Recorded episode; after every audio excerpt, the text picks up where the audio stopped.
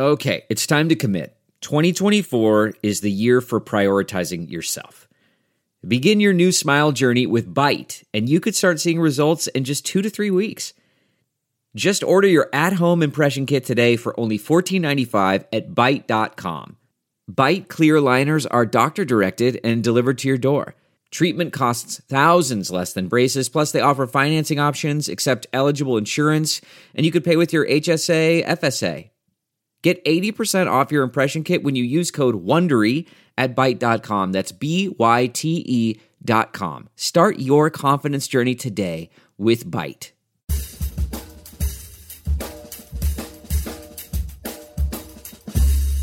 I mean, come on, no one plans to get sick. And yet, here we are. My name is Matthew Zachary. I survived cancer, a stroke, and COVID 19, and I'm still here. I also survived our broken healthcare system, and I want to help you survive it too. So let's go make healthcare suck less together because we're all out of patience.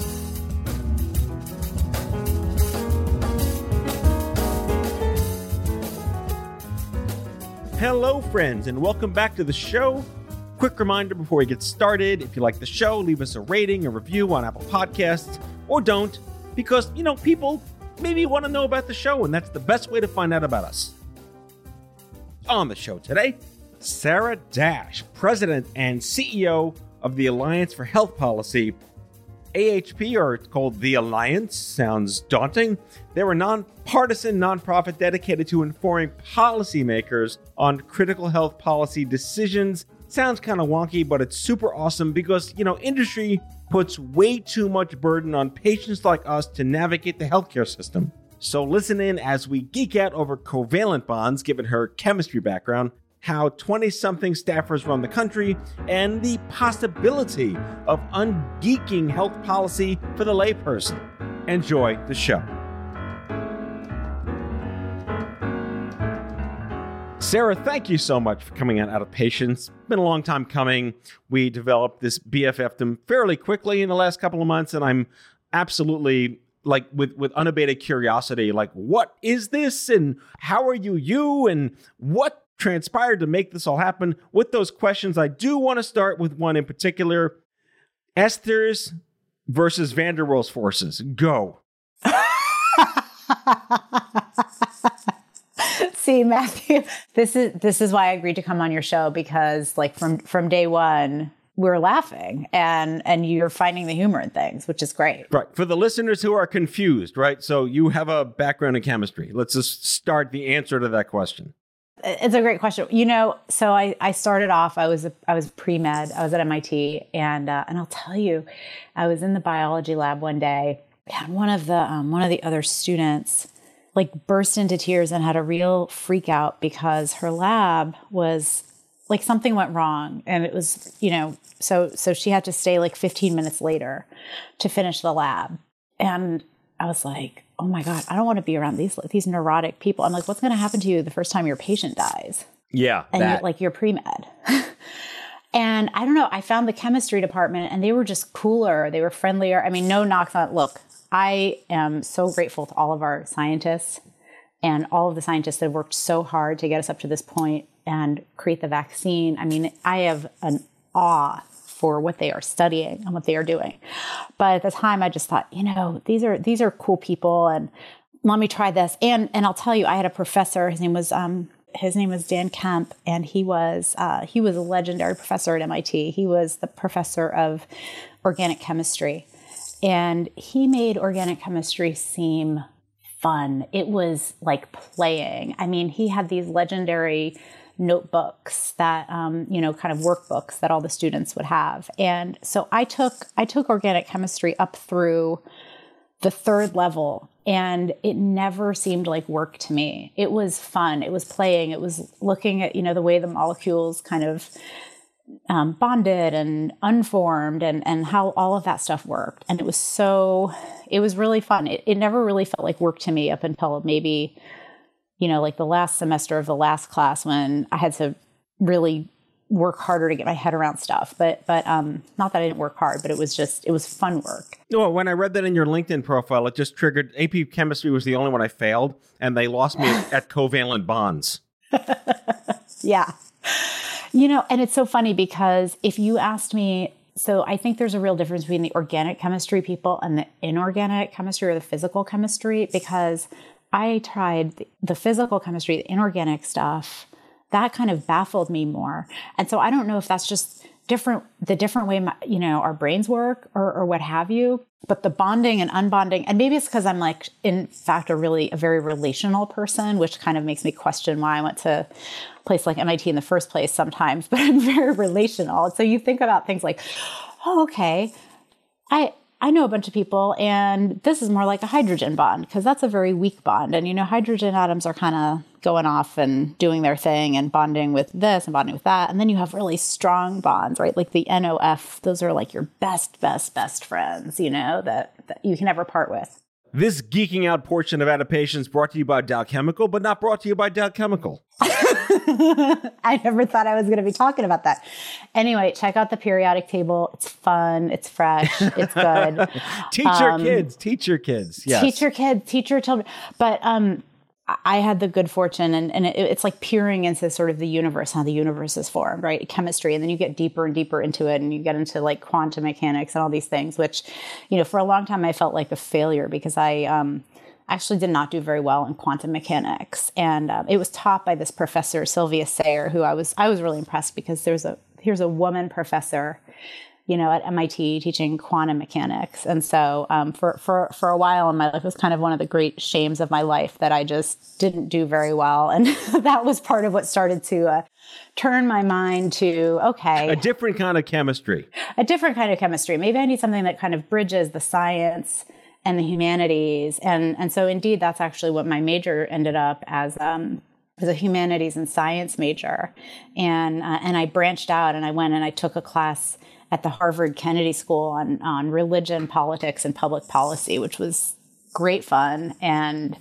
uh, and, I, and then I was very happy that semester because I I, I, I branched out and and kind of you know took more more humanities classes and, and there you are and so then kind of ended up in a translational role because i always thought look the, all this hard work people do in the lab and i mean you've got to appreciate the people who are in those biology labs you know working on their DNA gels and it takes a certain amount of time and they have to go back in at two o'clock in the morning and switch this thing and switch that thing. And people, they work so, so, so hard all of their lives to discover something. And I mean, you know, like these vaccines we're dealing with right now on COVID, these are the, these are the, the end result of years of, of work, including by, by a woman, I might add, um, who, who really was a pioneer in the whole mRNA technology, but they work so a hard. Woman of color too. And, and there's a woman, right, a woman of color on the team at NIH who is, who is absolutely one of the leaders in, in making it, making it happen.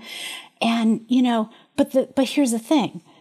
Like you work so hard on the science. You work so hard on it. You get it right you know i mean the, the results with these vaccines 95% it's it's it's beyond i think what anybody initially had hoped for. It's really beyond our, our sort of wildest hopes as far as how efficacious they are and and of course they are safe. But then you got to translate it and you got to translate it into the policy arena. So look at the conversations that are happening now around distribution of the vaccines, the last mile distribution. My husband, literally, as we speak, was on the phone because he's a teacher trying to get an appointment, you know? And so it's like, okay, am I going to go here? Am I going to go there? Am I going to go to the next county over? Where am I going to get my vaccine? It's translating the trust because we have long-standing trust issues because of the horrors of what medical science did in some cases to the African American community, the black community, like with you know with Tuskegee and, and, others, and they haven't forgotten that. There's a trust issue there, and and and there's folks working really hard to overcome that. Um, my my board chair, in fact, um, Dr. Reed Tuckson, is heads up the Black Coalition Against COVID, and and is working really hard in in, in these communities to um, to deal with the, um, you know, and really engage the communities and sort of under helping them understand like and helping to, to engage. But you can't just engage people at the last minute. You, you got to engage people from the beginning. So there's well, a lot of there's a lot of translation that needs to happen right? And and that's that's what i've always found exciting and that's that's what i got into. Right. So from the how a bill becomes a law how does a chemist become a staffer? Yeah.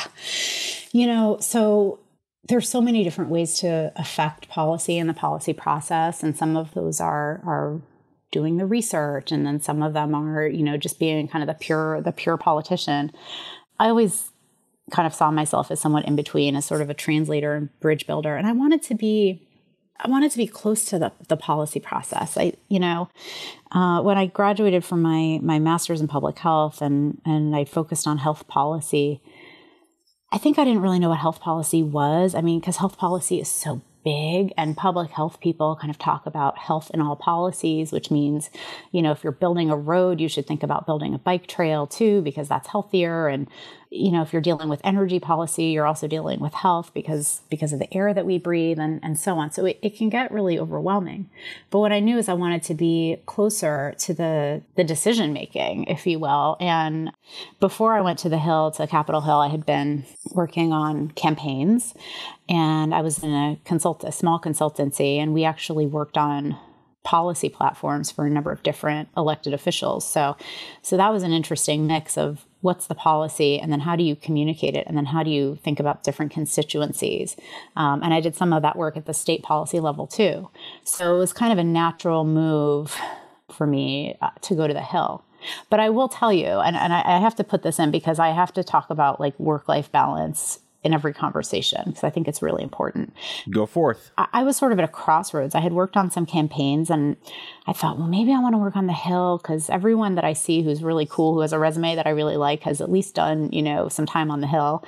But I'm also really interested in this healthcare quality stuff. And I maybe I should go back and I should get my Six Sigma, you know, black belt in healthcare quality improvement and, and kind of work in a hospital, or, or maybe I should get my PhD. And I was kind of at a crossroads.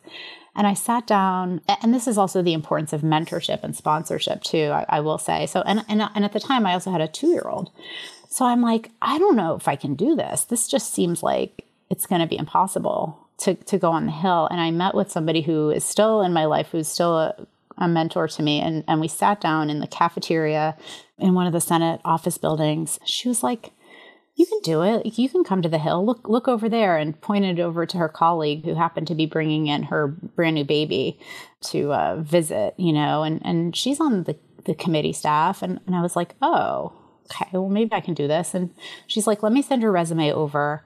And I interviewed with with an office, and I didn't get that job. But I remember, I as I was walking away uh, from the the the Capitol, I looked back and I said I'm going to be back here. I'm going to keep trying. And then I did. And then I really launched a full out, you know, job search to um, to try to be a staffer. I was lucky enough to land a job um, over on the House side with with Congresswoman DeLauro, who represents um, New Haven and, and surrounding areas in Connecticut. And that that was my start. So let's talk about lessons learned. I've met a lot of staffers. In fact, I say this with all degree of love. My very first time going to the Hill to speak to, I think it was a, a state senator at some point, I was greeted by like like a nine year old kid, and it felt like a nine year old kid. And then I, someone's like, "Oh yeah, the government's run by like college students." Like, no, it's not, and yes, it is, and is it really? and how is this a thing when the government's run by people in their early twenties? And like, shouldn't we be more progressive as a country if the country's run by 20 somethings that are talking to 80 year old white guys and really a revolution? Did you find that aha moment when you got there that this is really how the sausage is made? yeah, it's funny. And, um, you know, you're, you're right to point out that dichotomy between the, the young staffers and, and of course members who tend to skew older, although the, the diversity I think among members is starting to change. Look, being a staffer is not, it's an amazing job. It's an awesome responsibility. I mean, I always said, if I ever start taking this for granted, like just boot me out, just fire me like that day because then I then I'm not doing my job because you're representing i mean you're there people are coming to you people you know people like you people who have have suffered with cancer people who are um, you know they need like a wastewater treatment plant in their district. I don't know. I mean, they're they're coming to you to ask you for stuff that they need, right? Like that's how our government works. But you're right. So much of the work is done by the staffers. And before I dive into my answer anymore, though, I I, I would be remiss if I didn't say, I just want to pause for a second and say how much my heart goes out to the staffers who were on the Hill um, on on January 6th and on that terrible, terrible day, um, or who were you know working from home and living vicariously and worried for their colleagues. And you know, I my heart was was certainly there um, with them.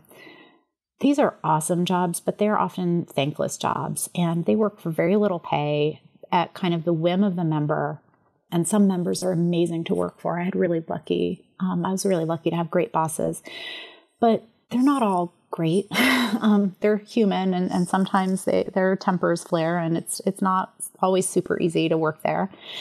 And you kind of go and, and you look for a job on the hill, and there's stacks and stacks of resumes, right, that people are combing through. And so, like, you're lucky to get that job. And so, you're not always like picking and choosing. It's like whoever's giving you a job is giving you a job. And so you start off and maybe you're a staff assistant, right? And you're like just out of college and you're driving the member around and you're answering phones and getting yelled at by constituents.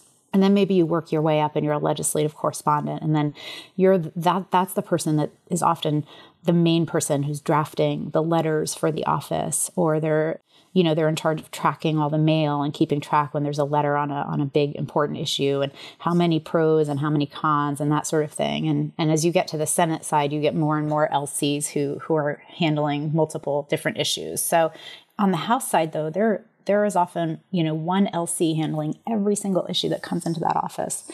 Then you work your way up the chain and maybe you're a legislative aide. Maybe they handle hand you a little bit of a legislative portfolio. Uh, and then you're uh, if you do well with that you might get a job as an la a legislative assistant. Again on the house side you're handling multiple issues. Um, on the senate side you know you get to specialize a little bit more because those offices are bigger and then you know then you got your legislative director your um, you know, chief of staff. And then there's different fancy titles because oftentimes people give sort of titles instead of money. So you might get to be, you know, the health policy advisor or the senior legislative analyst or the, you know, legislative aide or, or what have you. Um, and so, you know, counsel, if you're a lawyer, you might get to be counsel. So, and then there's committee staff. And so each, I, I'm explaining this because in case people, in case your listeners are, are curious, but it actually really affects the work, right? So then the committees, the committees of jurisdiction, you got Senate Finance. Uh, I'm just talking about healthcare here. You got Finance. You got the Help Committee. Um, mainly uh, on the Senate side, you've got on the House side, you've got Ways and Means, Energy and Commerce, um, to some extent the education and uh, workforce committee which used to be called ed, ed, and labor when i was back when i was there.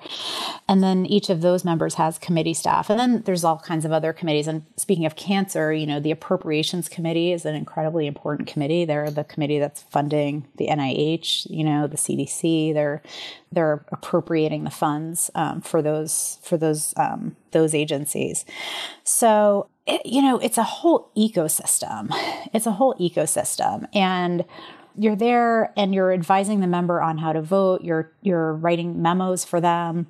If, you know, I remember one time I had to, when I was on the Senate side, I had to write a memo because um, Jerry West, the great basketball player Jerry West, was coming for a meeting with my boss.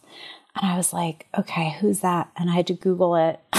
you know, and I'm like, oh wow, he's actually like a really famous basketball player, and that was him on the NBA logo at one at one time. Um, you know, but there there I am. That tells you how much I know about sports. So, with apologies to uh, to Mr. West.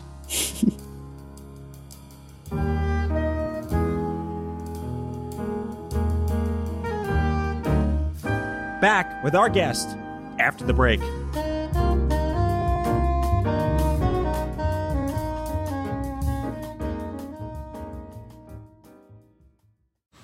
Man, that sunset is gorgeous. Grill, patio, sunset. Hard to get better than that. Unless you're browsing Carvana's inventory while you soak it all in. Oh, burger time. So sit back, get comfortable. Carvana's got thousands of cars under $20,000 just waiting for you. I could stay here forever. Carvana, where car buying meets comfort, meets convenience. Download the app or visit Carvana.com today. Delve into the shadows of the mind with Sleeping Dogs, a gripping murder mystery starring Academy Award winner Russell Crowe. Now available on digital. Crowe portrays an ex homicide detective unraveling a brutal murder he can't recall. Uncovering secrets from his past, he learns a chilling truth. It's best to let sleeping dogs lie.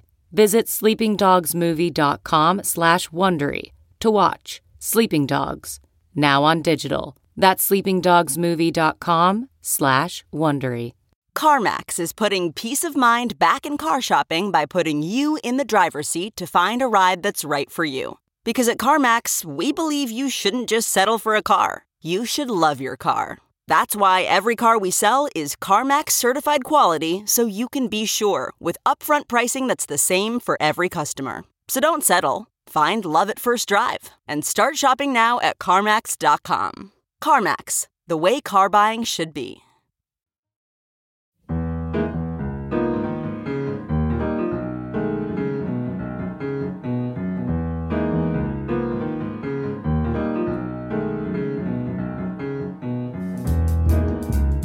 So, the Alliance for Health Policy, or as you call it, the Alliance, which sounds very rebel alliance, but you're on the good side of history, and I get that part.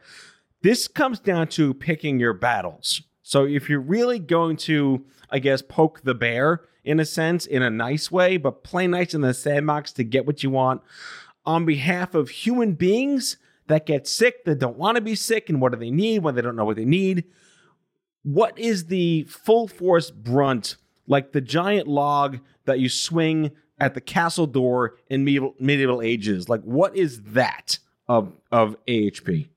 it's a great question. See, you're now you're talking to a Game of Thrones fan too. Yes. Um, absolutely. Well, first of all, thank you. And you know, the Alliance for Health Policy, we've been around for almost 30 years. We were we started off actually being called Alliance for Health Reform, and that's why we sort of kept Alliance when we when we changed our name. Because the, the thing is that health policy, it happens every day in, in big and small ways. It's not always like a great big reform bill, which as you know, it get it gets harder and harder to, to pass something, the, the bigger and bigger it gets.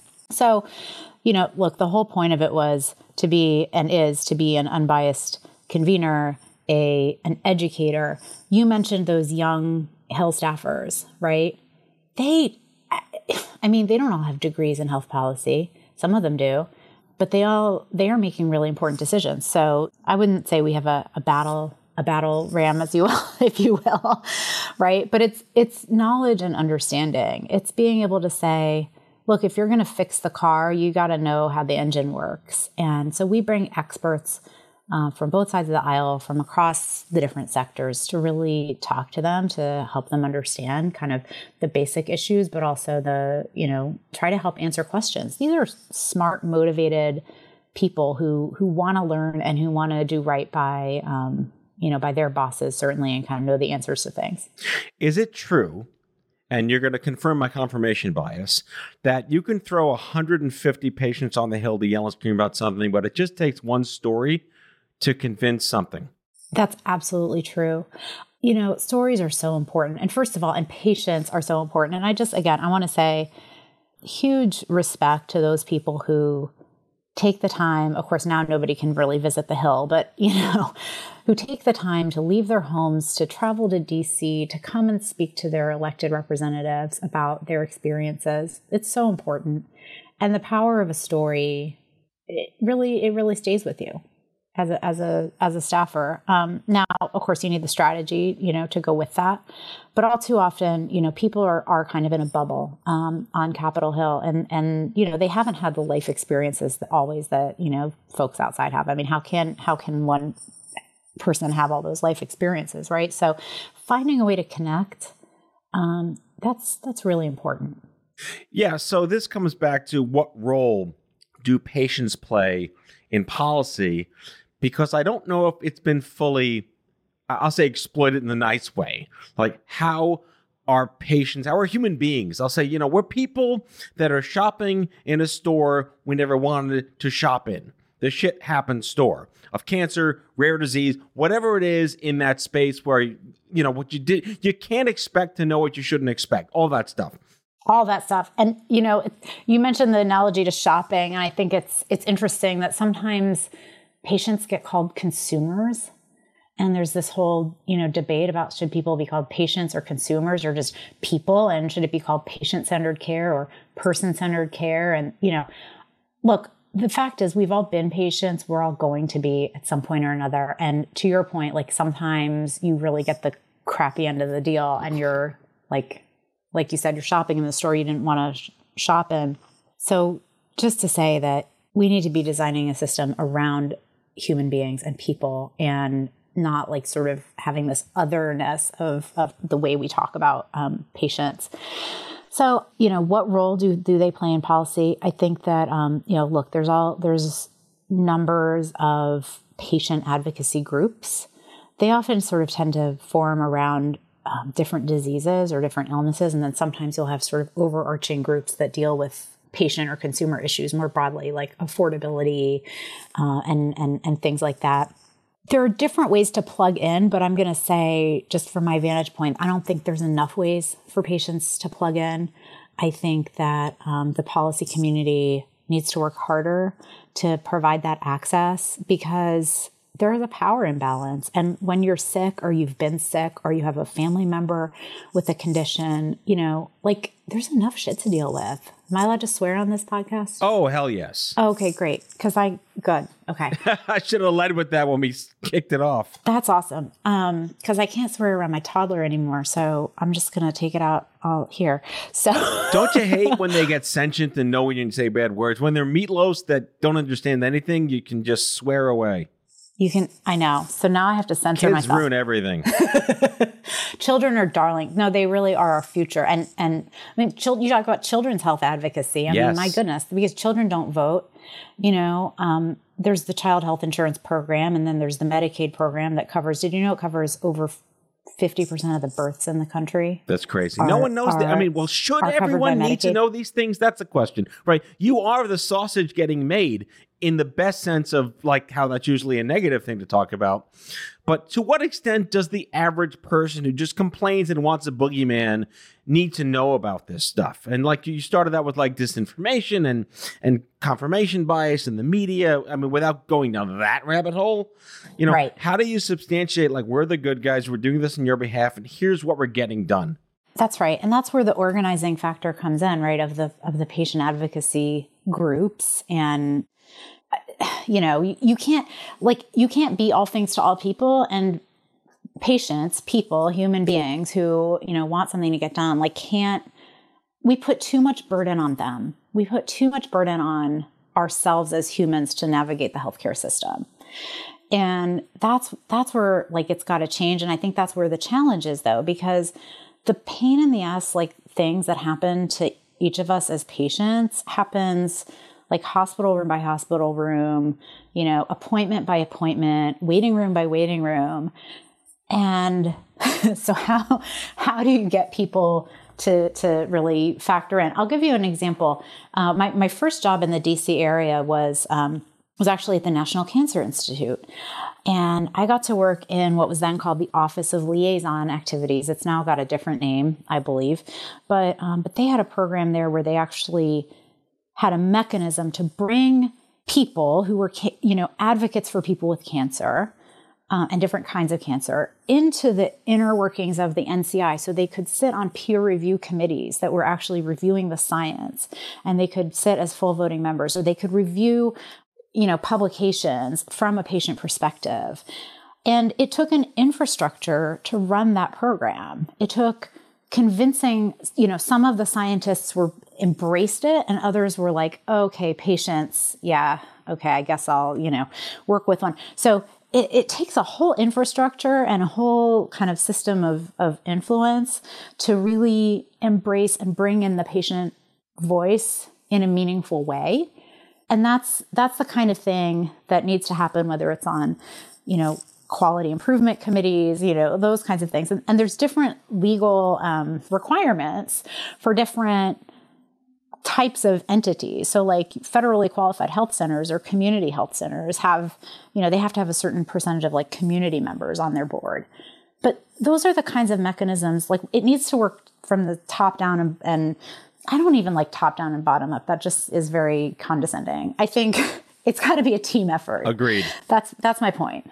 Let me tell you my PCORI story, and this is not, I didn't mean to rhyme like Dr. Seuss, but for the cheapest in the back, PCORI. You got a book title right there. No, PCORI is like the acronym that doesn't need to be an acronym, but it's like it's the patient centered outcomes research institute. Way too many syllables to describe what it does, but I have a weird story that I want your feedback on. Yeah.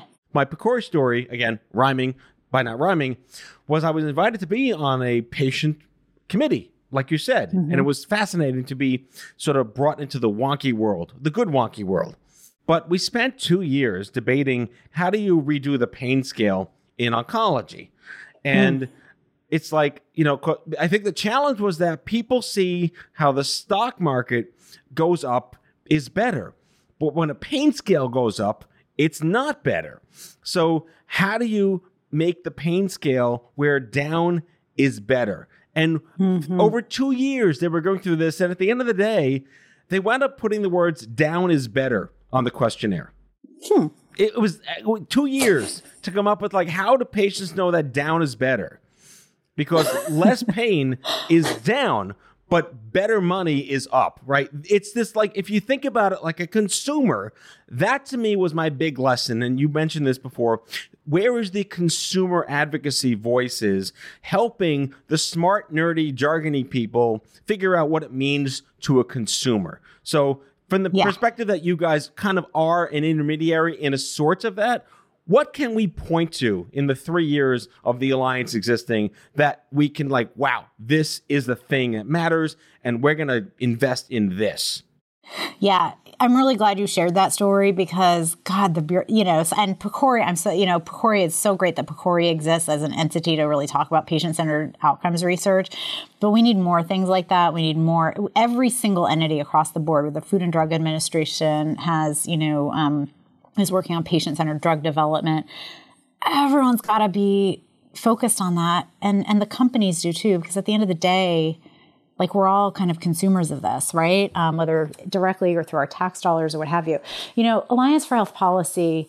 So since I've since I've been there, and all throughout, like we're all about bringing um, evidence based, but also diverse experiences, lived experiences to the table. So first of all, I think the way we found each other was because we did a series uh, last year that we titled voice of the patient. And part of it was to explore all of these different elements of how do patients and their families and caregivers actually get involved in the systems and structures that influence how they experience the healthcare system and i thought it was really important to do that because in case you hadn't noticed our healthcare system is a little bit stretched like to the brink and kind of falling apart in some places I had and not noticed that. No, I had You not hadn't? I noticed just- that. FYI, we're having some issues. But and and for some people who experience the healthcare system, they're like, well, yeah, duh, like I could have told you that. I mean, you know, um, it hasn't really been working for me for a while, right? And so we've had these these huge disparities. So I thought we, you know, as we think about rebuilding our healthcare system, we've got to incorporate the again i'll say the patient voice the person voice right? And so what we do at the alliance i mean our bread and butter is we put these panels together and we we um we do look for a broad uh, set like i said of experiences perspectives life experiences. And we've been and I hope it's visible to the outside world, but certainly internally, we've been really making an effort to find not just the usual suspects, you know, the health policy wonks and the experts from inside the Beltway who have wonderful sets of knowledge and, and some of whom have certainly patient um, stories themselves. But look all across the country and find those people who can bring their voices, their experiences. And we, we really work hard to look at um, not only, you know, bringing the patient voice, but gender diversity, racial diversity, um, you know, race and ethnic diversity, like all the different kinds of diversity that you need to really tell the complete story. That's amazing. Sarah Dash, President and CEO at the Alliance for Health Policy. We didn't get to your COVID webinar series for part two of our I'm making it a series now. Matt and Sarah do some kind of crazy dance. Um, Well, do it. Yeah. Check us out at check us out at allhealthpolicy.org. You can follow along. We did do a COVID webinar series, and you know I hate to say it, but you can almost like press start and and watch the whole series again. And we're almost at that. We started that COVID webinar series. I'll just tee up part two if that's all right. We started that series um, three days after I I told people to not come back into our office. Uh, three business days and uh, we we we were out of the gate, and you know we had we had gover- we had an epidemiologist from University of Kentucky when there were five thousand cases, five thousand cases in the United States. You know we're now hearing within weeks we may hit five hundred thousand deaths. It, so it's just it's a tragedy of of epic proportions. We've got to do better. Um, we, we've got to focus on this. We've got to focus on our public health infrastructure that serves us all. It, it just shows you just how central our healthcare and healthcare system and public health is to all of our well-being and to our economy and to our prosperity as a country. So my hope is that we can really um, push that conversation forward. We're certainly planning to push that conversation forward over the next um, year, and and I look forward. Um, I hope I hope I get invited back, even though I said like one swear word, and I hope I get invited back and we can talk more about that. well, to be continued, allhealthpolicy.org and to Vanderworld's forces. Thank you very much. Amen. Thanks. That's all for today, folks. If you like the show, be sure to subscribe, leave a review, follow us on social, and tell all your friends to listen. Out of Patience with Matthew Zachary is a product of Offscript Media. Our executive producer is Matthew Zachary. Our senior producers are Jen Horangeff and Andrew McDowell. Darren Tunn is our production intern. It is recorded, mixed, and edited by Matthew Zachary. Our theme music is by the Mike Van Allen Quintet and by Mara. For advertising and media inquiries, email media at offscript.com. Hit us up at contact at offscript.com to share comments, feedback, and make guest recommendations. For more information, visit offscript.com.